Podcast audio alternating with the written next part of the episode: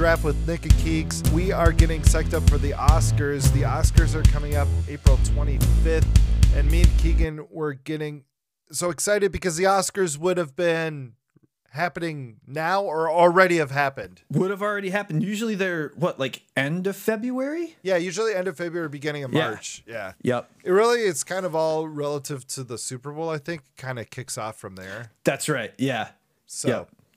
Uh, but this week we are going to talk about an actress that is a shoe in for a nomination and might be for an award. Is Frances McDormand? She's already won two Oscars and she's been nominated five times. And she uh, she's one of the best actresses we have right now. I like to call her the Midwest Meryl Streep. Uh, I think. Uh, I like that. I like that. She was uh, born in Illinois, so she is uh, technically from the Midwest. She's though from the Midwest. Yep. She is more known from Minnesota just because of who she married, one of the Coen brothers, uh, Ethan Coen. And Mm-hmm. Joel. Joel, damn it. I was just guessing. ah, man, you called my bluff. Okay. Um, and and of course the movies that she starred in uh, uh, take place in Minnesota. Um, do you know her real name, Keegan? I wrote it down. Dang it. Okay. Well, I did too. Cynthia Ann Smith. Yeah, very, very uh normal plain name, I guess you would say. You know, Smith. Yeah. I didn't know she was adopted though. No, I didn't know that either. Yeah. So uh yeah, very uh very interesting. And uh of course uh they live in New York. They don't live in Minnesota. So everyone Right. thinks the Coen brothers just hang out in Minnesota, but uh That'd be awesome, but no, they don't. I, I'm I'm I'm guessing they have a place here or they come back here because I, I don't think it's like a, uh, you know, once you go famous, you left the states. They they of course Right. love the states. They they have movies about the states. They uh they have uh, a show, but they're not involved with. But it's about Yeah. the states. The Fargo TV show. I would love if I could have drunkenly run into the Coen brothers at a bar one time. That, that, Oh yeah, that would be have been great. amazing. Yeah, yeah. I mean, St. Louis Park. Yeah. I mean, uh, I mean, this isn't a Coen Brothers episode, but we're going to talk a lot about the Coen Brothers for obvious Oh obvious yeah, reasons. there'll be a lot of Coen talk. Um, yes. One movie that I haven't seen that was set in Minnesota is uh, A Serious Man. I have yet to see that one. Oh have you- really? You haven't seen that one? Yeah. oh yeah, I've No, seen I that haven't one. seen it yet. Yeah, because that's set in uh, St. Louis Park, if I'm not mistaken. It is. Yeah. That's that's one of their more like really dark comedies. Oh, I've heard it's very dark. Yeah, yeah. I liked it, but yeah, you really have to you really have to go with it. yeah. And if you Yeah. can't tell, unless you uh, know us personally, uh, unless you stumbled upon this on the internet, we're from Minnesota, so that's why Oh we're. yeah, we're Oh, Minnesota yeah. boys. Oh yeah, so you probably will see it there squeak in there, especially because it's uh, gonna come up there. oh, for sure. Oh yeah. So uh let's uh let's start drafting.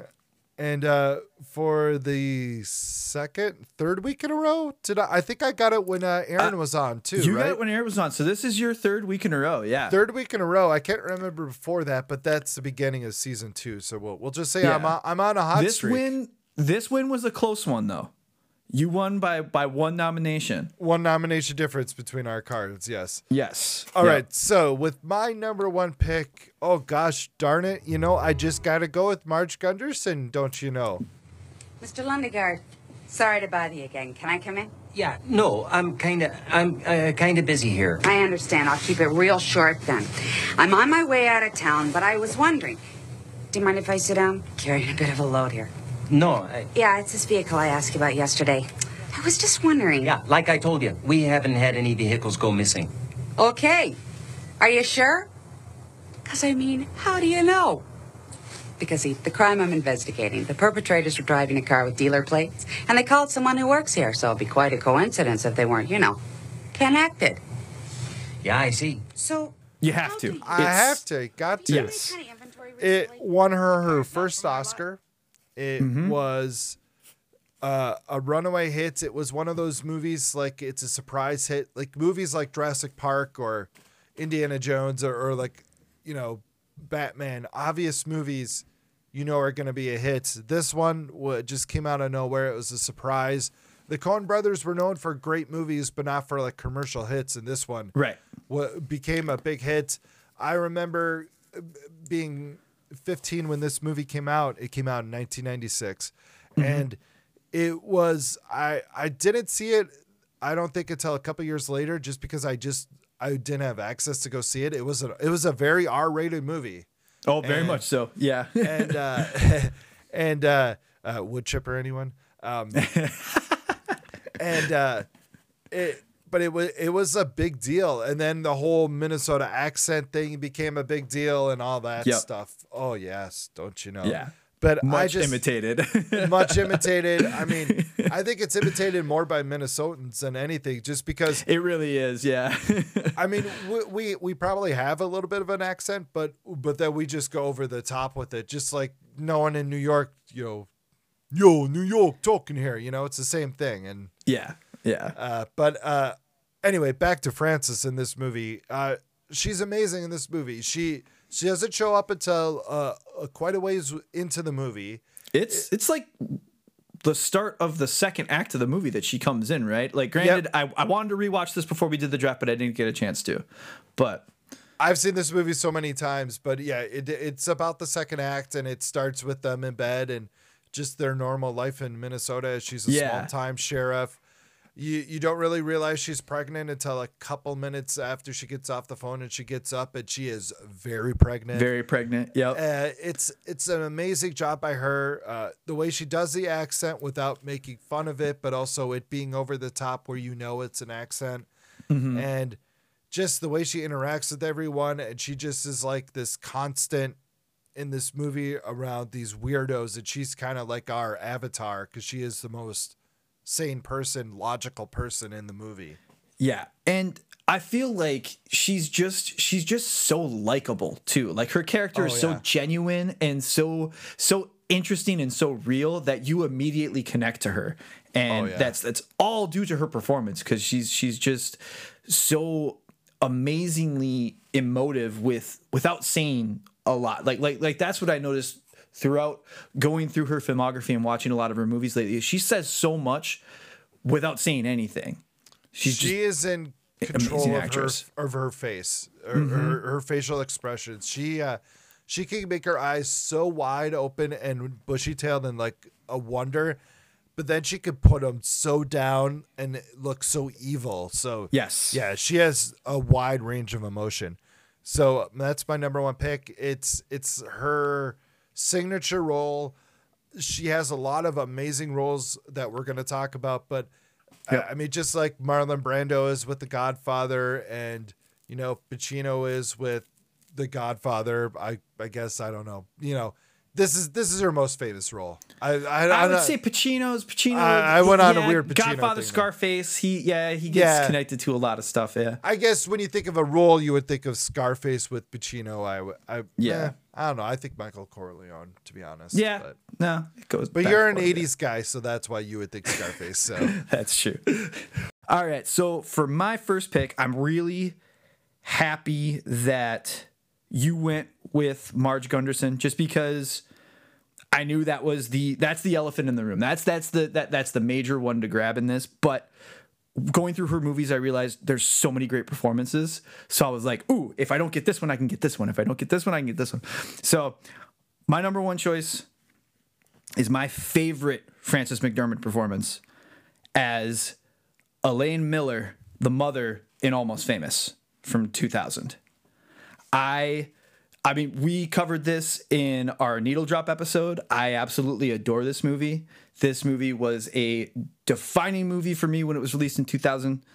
And um, she is just so great in every scene in this movie as the the mother who's a professor who's trying to be progressive and let her her children lead, lead, lead these open lives but not be corrupted by what society tells them to do. And uh my one of my favorite scenes is when is when um uh our main character realizes that he's not the age that he thinks he is when when he What? finds out 11? when he finds out that he's two years younger than everybody else in school and everything he thought was wrong with his life is completely just he, he finds out why now I, I love that scene i love her reaction in that scene um, and she's just a great mother character. Uh, the scene later on when she finally gets to talk to to Russell, the guitarist for Stillwater, played by Billy Crudup, when she talks to him on the phone when they're on the road. Oh, and he scares him. Uh, scares Oh, she him, scares the yeah. shit out of him Oh, because yeah, he's yeah. yeah yeah She just talks about how they're manipulating him. Hey, how does it feel to be the mother of the greatest rock journalist we've met? Hello? Hello? Look, you got a you got a great kid here. There's nothing to worry about. We're taking good care of him, and you should, you know, you should come to the show sometime. Join the hey, circus. Listen to me, mister. Your charm doesn't work on me. I'm on to you. Oh, of course you'd like him. Well, yeah. He worships you people. And that's fine by you as long as he helps make you rich. Rich?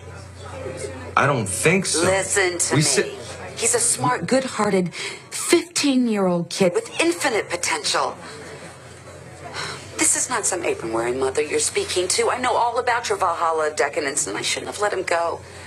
He's not ready for your world of compromised values and diminished brain cells that you throw away like confetti. Am I speaking to you clearly?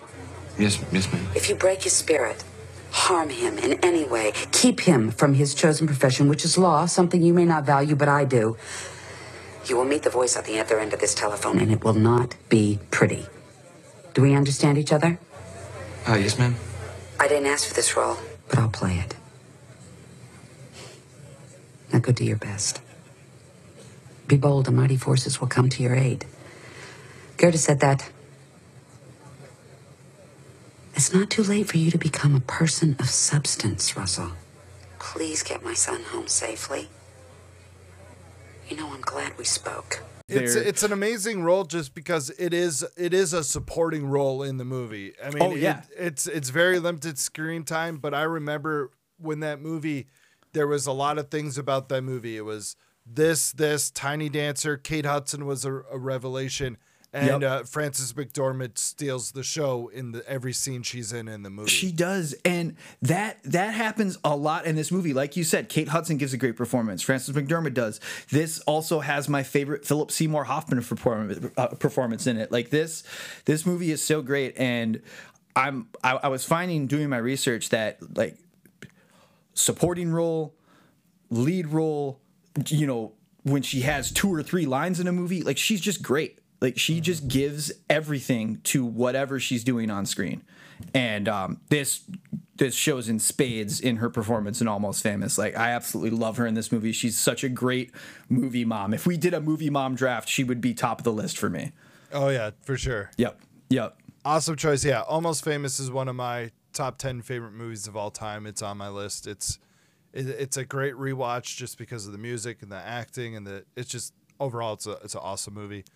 All Yeah, right. After after rewatching scenes from this, I, I I realized that I didn't own the the bootleg edition of this movie, which is the director's cut, and I immediately ordered the Blu-ray. Oh yeah, no, I I have Yeah. that Blu-ray of that. Uh, Yeah. yeah. Oh, it's it's so good. The oh my goodness, you haven't seen the the the the. I have seen it. I just didn't Oh, own okay. it. Okay. Yep. Gotcha. Gotcha. Yep.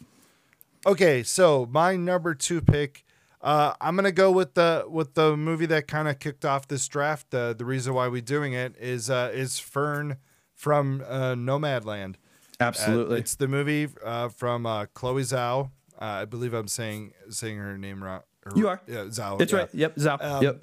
the- she is going to be a name that nerds, movie nerds, are going to have to know because her next movie is an MCU movie, The Eternals. Yep. So she's going to be a a name uh, in uh, movie nerd culture for a long time to come. And this movie, I mean, is as far as you could get from a superhero movie. It's it's about the housing crisis uh, in the 2000s, and uh, Frances McDormand plays uh, a widow who uh, who uh, just like up and leaves her her who has to leave because the town pretty much dissolves. Yeah. The town. The town. Yeah. The town is no more. It. it The completely town gets is no more. wiped out. Ironically, it's called Empire in the movie. And, Yeah. um, uh, and then it's just her life as a nomad and the people she runs into and it it's an amazing movie it's beautifully shot it's mostly in the in the in the northwest or the west So it's in deserts, the big skies, and it just it it looks beautifully shot. Uh, Chloe uh, did the editing, the writing, and the directing of the movie. So this is her movie. It's her baby, and uh, it, the journey that she goes on, and she meets other people uh, who are also nomads, and the whole community, and and kind of the communication system and how it all works. And uh, and there's this one other actor that's in the movie, but Keegan, I, I don't know how much research you did on the movie, but did you realize that everyone else in the movie were not actors? Yes, I did. Okay, okay. Yep. Did you know that going into the movie or not? I did know that going into the movie. Okay, I did Yes. too a little bit as well. And and it- and, and if you know that going into the movie, you could tell, but it's Mm-hmm. still very good because I thought they did a really good job. I thought all of the like um that uh that actress or or, or the woman whose real name is Linda May that played Linda May in the movie was Yeah. fantastic. I absolutely loved her performance. Yeah, yeah, Yeah. It, it was perfect, and the way they set it up, the way that the narrative is set up in the movie, it caters itself to having amateurs like that in the movie because it's really just her starting out in this life. So she's listening to stories, taking it in, absorbing it, trying Yep. to understand how she can live out here. So then she's hearing these stories. So it's almost like she's interviewing them because she really is, because the character's really trying to figure it out. See, and that's what I really liked about the movie because the movie had like this almost documentary style to it at moments where where you were just getting these these people like just opening their souls to the camera and it, and and it comes across so well. This movie is just so genuine and honest. the sometimes when they're when they're she was listening to people talk the camera would get like right on over her shoulder like an interviewer would be Mm-hmm. Yep. like right right over to the side and Yeah. and it but it doesn't it doesn't distract you because i've seen other hybrid movies and i don't think you call this a hybrid movie it's No. just that she hired amateur actors it's not like Exactly. she she drove up to the the community that they were living in and start filming i mean everything's set up and arranged like a movie yeah. but then See, they add felt- these people into it, the real people. Yeah, and I felt this this this this felt kind of similar to what Eastwood did when he did Gran Torino. He he chose a lot of non-actors. These people were way better actors than the people in Gran Torino, but you know, it added that that sense of authenticity that really drove this movie home. I think the difference is in Gran Torino, they were asked to do something that they probably have never done before. Exactly, And in a yeah. Nomadland, they were probably just asked to do something that they would have done before. They've done a different version or a different way. Yeah, You know, because these people were real nomads. Yeah, These were exactly, actual yeah, people yeah. that were yeah, yeah. And I think it it speaks volumes that Frances was actually a producer on this as well. Like like she she played a yeah she played a big hand in getting this made and getting this released and yeah and it shows it definitely shows So, uh, I mean, the, the Oscar nominations are coming up in, a, in about a week or so, a little over a week. And Mm-hmm. I mean, right now, this is, is probably my front runner for best movie and best actress. Um, yeah i think I, i, just got to see the nominees, and this year is so weird. The nominees might look weird too. Who knows? yeah So, the nominees are probably going to look weird but i don't i i would it would be surprising to see this not go home with best picture in my eyes at least because i thought this was just an all-around great movie i i just watched it this morning so it's very fresh in my brain yeah, it's super fresh in your head. Yeah, yeah we'll see. I mean, who knows? It, it- it's it's such a weird movie year and a weird last year and a half or whatever. So it's just been right well, who knows what it'll be. It, I'm excited, and uh, and we'll see when the nominations come out. Okay, what's uh, what's your number two pick? Awesome. That was a good pick. Um, okay, so my number two pick is going to be first time I ever saw Frances McDermott in a movie. And this is going to be the 1990 classic Darkman, where she played Julie Hastings. I see you laughing.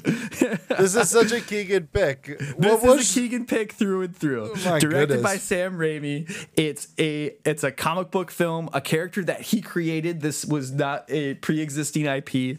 This is just a fun. I mean, this was right after the um right after the 1989 Batman. So this was when everyone was trying to get a superhero movie out. So this came out the same time as like Dick Tracy and The Rocketeer and all that stuff. But um she's actually really good in this. She she goes at this role like a regular movie. She plays the she plays the love interest, she plays the damsel in distress, but she does it really well and this was this was the first time I remember recognizing Frances McDermott in a movie because I watched this movie a lot as a kid because you know as you know we I mean outside of Batman and Superman there were not a lot of superhero movies that we could access in the early 90s so I watched this movie a lot and I I really enjoy her performance in here she's she's a blonde in this one which is a little weird but uh yeah, I don't know. I love this movie, and I feel like okay. So I, w- I was looking at her filmography, and the only other like superhero blockbuster related things she's done have been uh, one of the Transformers sequel, sequels, which was Dark of the Moon. I think that was the third one, Oh, that was my third pick. and uh, she also did Aeon Flux with Charlize Theron, which is based on an anime. You know, um, so I was like, you know. I would love to see her in the Marvel universe in the MCU, and I, I I immediately thought of who she could play, and like seconds after I thought of that, I was like, let's get her as Madam Web in in the Spider-Man franchise. Oh, okay, yeah. She'd be I, I don't know. I've only I only know that character from the the, the cartoon. from the cartoon. Yeah, yeah. She she would have been a good uh, supreme being in Captain Marvel. oh, she would have been great in that role if, too. if, yeah. Annette, if Annette Bening didn't want it, because I could see her rocking out to Nirvana in that scene. Though Annette Bening was really good in it too. I liked her. Yeah, she was good in that. Yeah. But uh no, yeah, I I I don't know. I love Darkman. I know that I'm a big Sam Raimi fan, so I yeah, you're a big Sam Raimi fan. I I remember what watching this movie and I was not impressed by it as a kid because I was trying to figure out well if this is a superhero, it's just a middle-aged guy in bandages, and it just Yep. it it was it was probably made for you know people in their 20s and 30s who are waiting their whole Yes. life at the time for a movie to be like for them, you know, like what Yeah. a Logan and Deadpool is for us now, you know. Right, right, right. But uh I Yeah, I because this was an R-rated superhero film. Like it was, it Yeah, was so yeah. weird for the time. and I remember the editing and the cutting of it was a lot like the Spider-Man movies that he eventually got Absolutely, later. yeah. I I hope he tones down a little bit of the Sam Raimi for the Doctor Strange movies. Oh, The- I think we're we're in for a treat with with his Doctor Strange movie, personally. but I, I don't think it'll be super Sam Raimi because that would take away from the, the overall style and look of the MCU, you know? Right, So you can't do yeah. that quick cutting. Edgar, I mean, that's the same reason Edgar Wright, you know, couldn't stay in, in the MCU because he couldn't do his style, you know? right, yeah. So it'll be interesting to see what it'll look like with him being restrained, especially because what happened with Spider Man 3. Well, And, uh, I mean, you know, he did the the Oz the Great and Powerful. I felt like that that seemed pretty restrained for him, even though I did not care for that movie at all. But Well, that movie didn't do well either. So that's what I'm saying is like the the the studios will have more influence over him because he doesn't have the juice, the clout that he did. Like yeah, like uh, after Spider-Man Two, he probably Right. could have done anything. Yeah. Unfortunately, he made a really really bad Spider-Man movie. yeah. But either way. I love this performance in Darkman. So Yes, it's, Darkman. It's, it's a how many Keegan pick. how like many sequel how many sequels did they make? I know There there's two. two two more. Okay. There was there was Darkman 2 The Return of Durant and then Darkman 3 which had my favorite subtitle. It was Die Darkman Die. oh, that's all right. Remember that. Yeah. Which Now, Liam Neeson was Darkman in the first one and then Arnold Vosloo who ended up being Imhotep in the Mummy movies was was the was Darkman in parts 2 and 3. Did Frances show up for parts two and three? No. Okay. So no, one from the.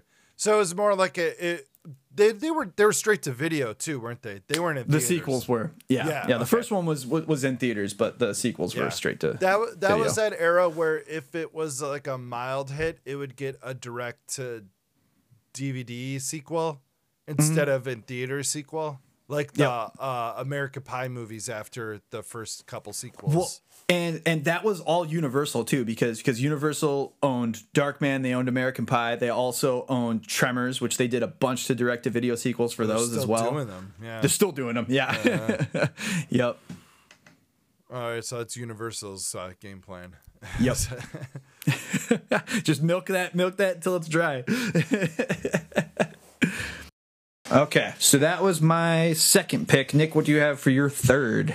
All right, so for my third pick, you know what? I'm just gonna get the I think eventual what it will be the hat trick. So I'm gonna get the third one. I'm just gonna take it. I'm gonna take uh, three billboards from uh, from uh, Missouri. Uh, it, it was her second Oscar win, and uh, the movie is very div- divisive about about Yeah. the small town in Missouri because it, it's written by someone who's uh, not even from America, and it, there was a lot of controversy with that.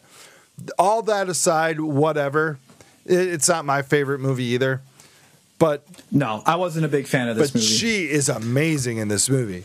She's great in this movie. She, is. is. She, yes. she's like sassy and just like like super funny at one point, or and then she's really heartbreaking. You feel so sad for her in the next, and it's just it's a role that's made for her. Anyone else, I feel like this movie would be even worse than, or just it would be terrible.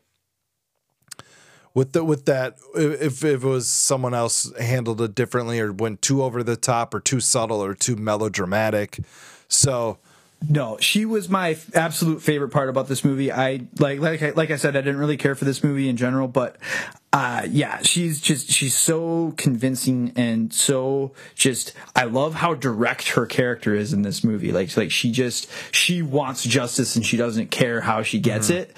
And I I just love her conviction in this role, and she she just plays it plays it so well. All right, so number three is three billboards. I thought that was appropriate for my third pick. Oh, that's Yes. nice. Yeah, that was And well, now- well played, And sir. and if she wins the Oscar for Nomadland, I have three Oscars in uh, in this draft. So That's her three Oscars. That's her three cha- That's hat trick. trick. And I know that's exactly what you wanted, so I'm glad you'll be happy. okay. All right, what's your uh, third pick? So my number three pick, I am going to go with her her first Oscar nomination, which was for uh, supporting actress in Mississippi Burning. And she plays a character named Mrs. Pell, who is uh, married to the sheriff's deputy in the town. And she seems to be the only person in the town with any sense of reason or humility or humanity to be honest. And um she is just so good in this movie because the majority of the film it's her knowing something that she needs to tell the FBI but she can't bring herself to do it because it would be you know, ratting on her husband and going going against the the sanctity of marriage and all that, and you just see it in her performance. There's so many times when she's talking to Gene Hackman when he's interviewing her that she wants to say what is absolutely on her mind, but she can't, and it's just it's a great performance. This movie is really really tough to watch. Have you seen Have you seen this Uh, movie? no, I know of it, but I haven't seen it. No. Yeah, so I mean, quick summary.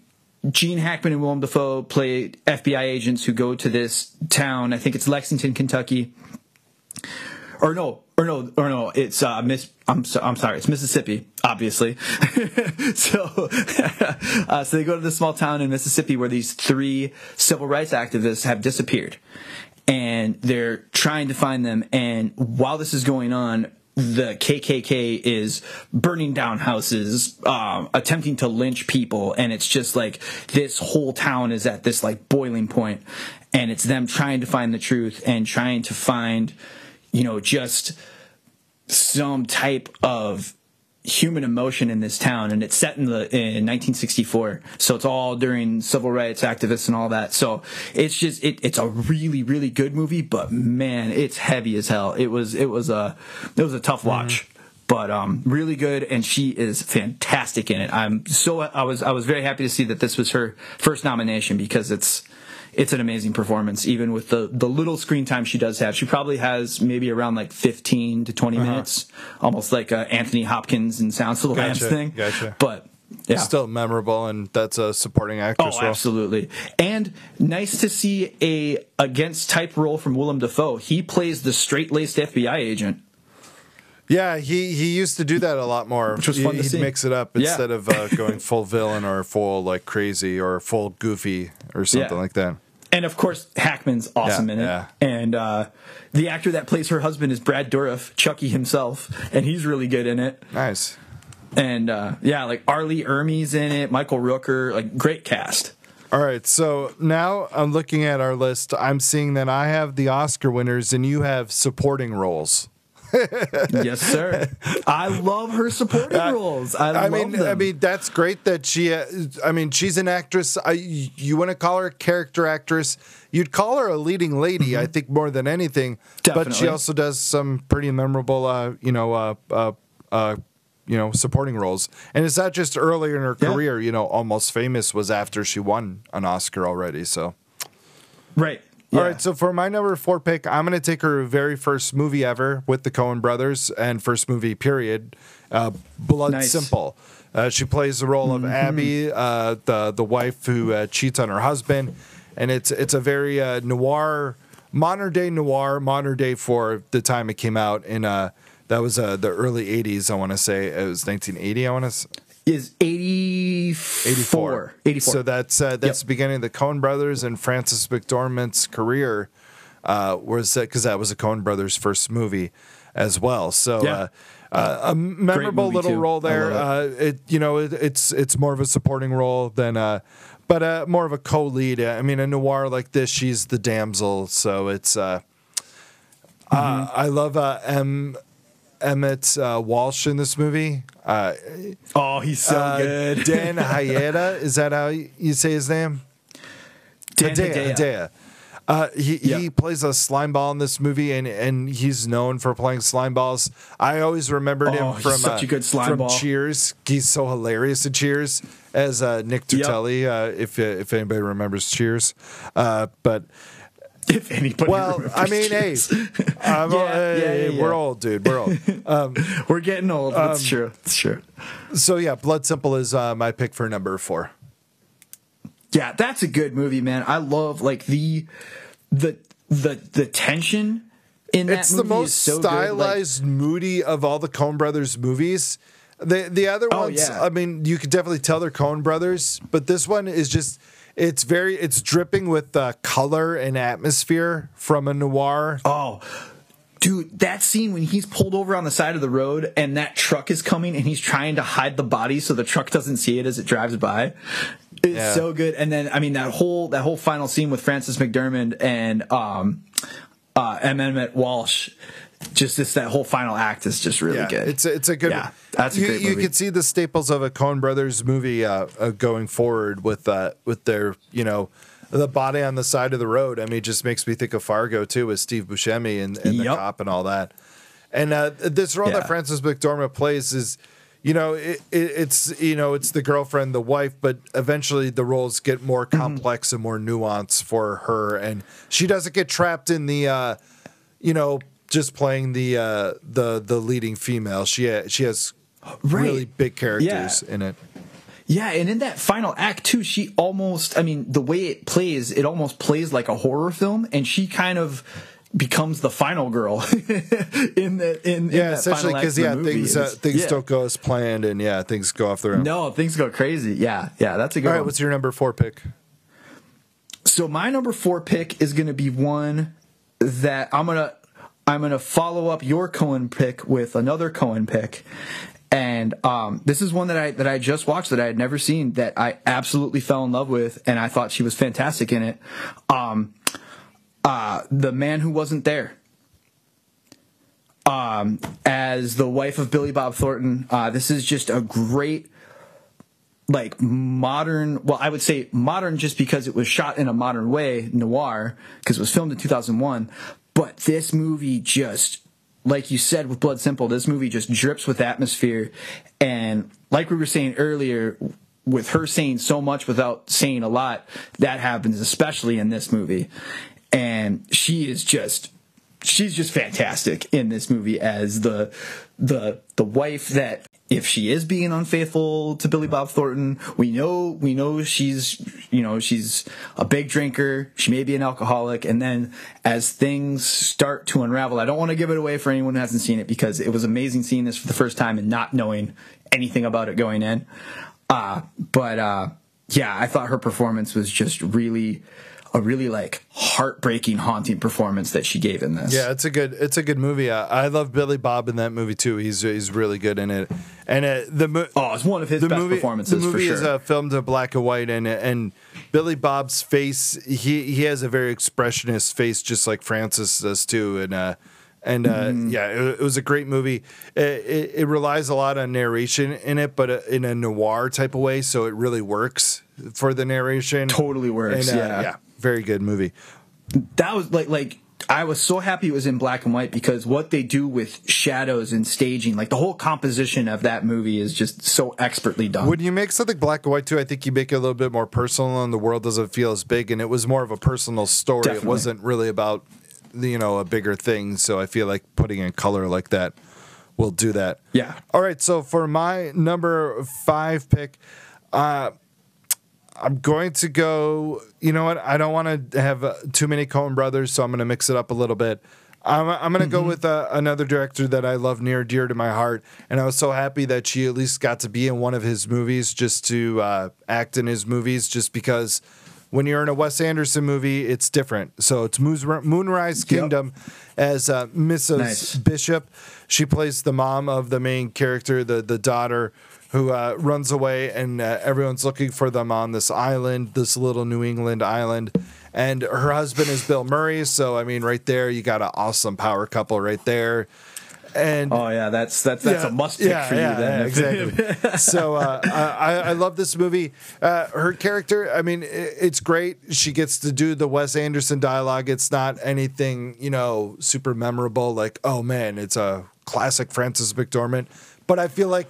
Right. This is my Darkman pick. It, it, I love Wes Anderson. uh, I love Wes Anderson as much as you love Sam Raimi. You know, he's uh, he's one of my Yeah. favorite actor uh, directors that really got me into loving movies in the first place. So, uh, yeah, I'm gonna go with Moonrise Kingdom. It's one of the kind of underrated Wes Anderson movies. Not one a lot of people talk about. I know Grand Budapest Hotel is the one that everyone raves about and uh, lately, but but uh, give this one a try if you've uh, tried all the Wes Anderson movies. Try uh, Moonrise Kingdom. Uh, it's pretty good. Well, and yeah, this is one I still haven't seen yet. This is this is one of the few Wes Anderson movies I haven't seen, but she seems to be becoming one of his go-to regulars because um, she was a voice in Isle of Dogs, and then she's cast in his next film, French Yep, yep. Dispatch. So I think she's going to be part of the new Wes Anderson crew as he continues This, on. uh, yeah, he, he either like he he'll grab like a, a new actor and they'll continue on, or like he'll pick up an actor Mm-hmm. here and there. Like Schwartzman jumps on and off once in a while. Um, yeah, the Moonrise Kingdom has like the most uh, uh, mixed up cast from like old ones, um, and a lot of new ones. Like Bruce Willis and Edward Norton are in Moonrise Yeah. Kingdom, and uh, so that's really weird. Uh, it works for one of them and it doesn't work for the other. You could figure out. I'll let you figure it out when you watch it. We'll talk about it. well, it's actually going to be part of my Criterion watch this Oh, year nice. because it's, uh, it's it's it's one of my Nice. picks. So. All right, what's uh, what's Yep. your fifth pick? So my number five pick is going to be kind of a dark horse one. Um, Oh, Transformers: because- Dark of the Moon. Excellent. Oh yeah, you got me. Um, no, uh, so this was just one I had completely forgotten about. And okay, well, I'm just gonna I'm gonna I'm gonna say what it is, and then I'll talk about it. I'm I'm horrible at doing I this. did. I think I did that for the last pick too. So yeah, understandable. Okay. Uh, I'm going to go uh, with her performance as Miss Pettigrew in Miss Pettigrew Lives for a Day. Um, this was a movie I had never seen. I completely forgot about it. And then um, recently, actually yesterday, I was talking to I was talking to a coworker and mentioning that this was going to be the subject for the podcast that I was going to record, and, and she was like, and she's an actress as well, and she was like, "Have you seen this movie? Because this one's really good." And I couldn't agree more. This was a really fun, just kind of like throwback 1940s screwball comedy Yeah, movie. it's kind of like a farcical type. Uh, yeah. Absolutely, yeah.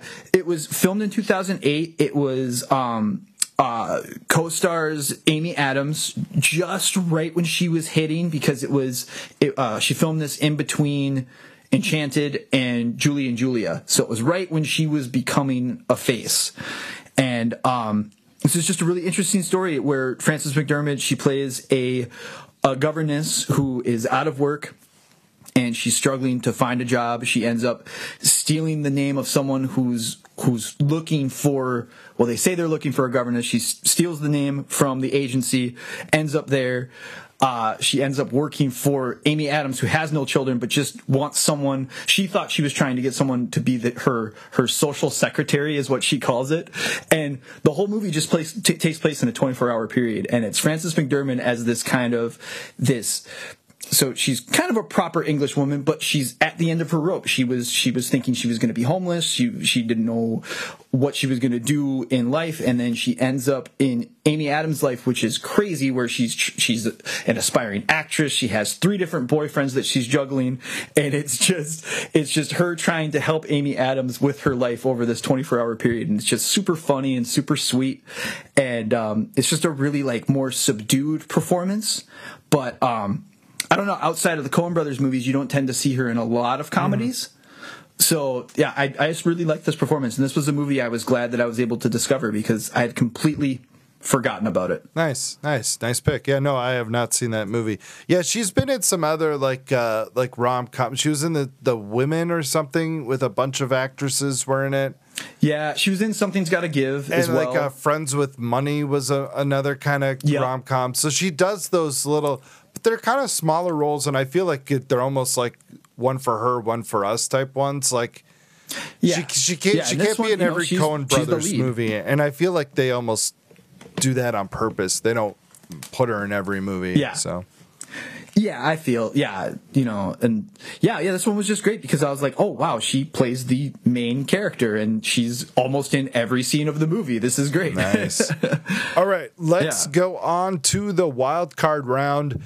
And for the wild card, my number one pick, it, she has some TV roles. So I was thinking about that, but I, I wasn't going to go with the TV role. I'm actually going to go with uh, actually her herself when she won the Oscar for Three Billboards, her acceptance speech uh, from the Oscars. Okay. so hyperventilating a little bit. If I fall over, pick me up because I've got some things to say.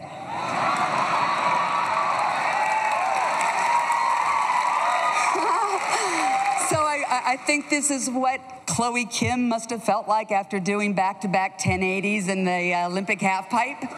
Did you see that? Okay, that's what it feels like. I want to thank Martin McDonagh. Look what you did. Uh, we are a bunch of hooligans and anarchists, but we do clean up nice. I want to thank every single person in this building and my sister Dorothy. I love you, Dot. And I especially want to thank my clan Joel and Pedro Mick Coen. These two stalwart individuals were well raised by their feminist mothers. They, they value themselves, each other, and those around them. I know you are proud of me, and that fills me with everlasting joy. And now I want to get some perspective. If I may be so honored to have all the female nominees in every category stand with me in this room tonight, the actors, Meryl, if you do it, everybody else will. Come on. The filmmakers, the producers, the directors, the writers, the cinematographer, the, the composers, the songwriters, the, the, the, the, the designers. Come on. Ms. Boyman. Okay, look around, everybody. Look around, ladies and gentlemen, because we all have stories to tell and projects we need finance. Don't talk to us about it at the parties tonight. Invite us into your office in a couple days, or you can come to ours, whichever suits you best, and we'll tell you all about them. I have two words to leave with you tonight, ladies and gentlemen inclusion rider. Her as a just as Frances McDormand is such a kick-ass lady and and the, the crazy thing I noticed too by doing the uh but the speech I looked at her other Oscar speech for winning for Fargo and it was a lot more uh formulaic Os- Oscar speech, her first one, but she did. But she still mentions women in there about getting roles for women. I watched both of those Yeah. speeches this morning, and yeah, it was, Their, their yeah. YouTube page for the Oscars is really accessible because they just give you the, the Mm-hmm. good part of the speech and the memorable part. What's your, your wild card pick? my my wild card pick it, it it's it's an interesting one because it kind of contains your wild card pick but it's more of a broad scale. I wrote Frances at award shows. So it encompasses those two speeches but it just it also encompasses other award shows and how she just presents herself at these things. You know normally you see these actresses that are you know wearing these extravagant dresses and yes her dresses are designer dresses but they're much more conservative style dresses. They're, they're actual dresses, you know. And she's out there. She's wearing Birkenstocks. She's not wearing high heels. She's she's wearing sandals. She's she's super open and and fun oh, with her with her red carpet. Oh, She doesn't apologize for being what she wants to be. She doesn't conform to No, anybody. like- yeah. like every every award show when she won for three billboards in 2017 or sorry 2018 was the year she 17, yeah, actually yeah, won it yeah um but she would she would not only like hug and thank the presenters but she also would hug and thank the person that handed her the statue yep.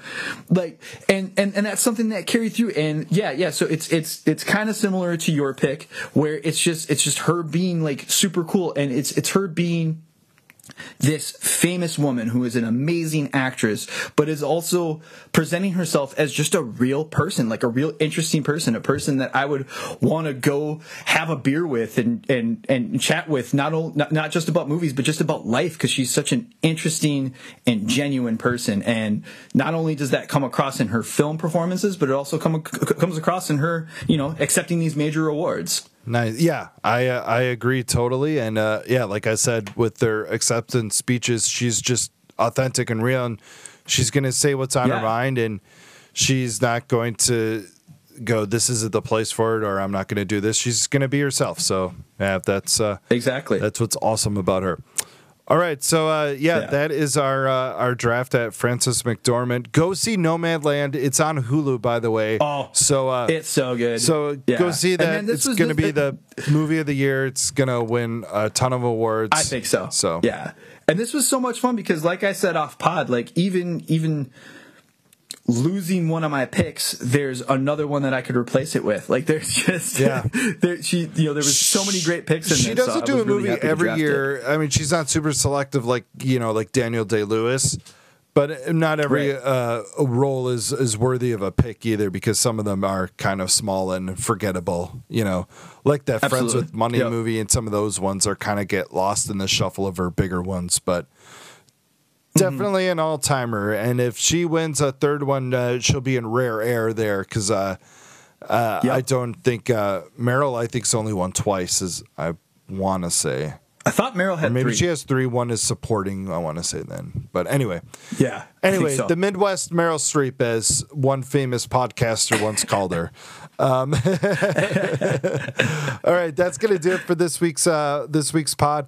Uh, for the next uh, few weeks here, leading up to the Oscars, we'll have Oscar themed drafts, and uh, coming up in a couple weeks, we'll have the the first of those, or or the second of those if you count this one. But these ones coming up will be Yeah. more Oscar uh, uh, award themed, and it'll be fun because this will really get a chance for us to get on our nerd soapboxes for uh, for some of these. oh so. yeah, we've got some fun ones Yes. planned. I'm excited. All right, so that's Yeah. going to do it for Movie Draft. Remember to subscribe on Apple Podcast or Spotify, anywhere you listen to podcasts.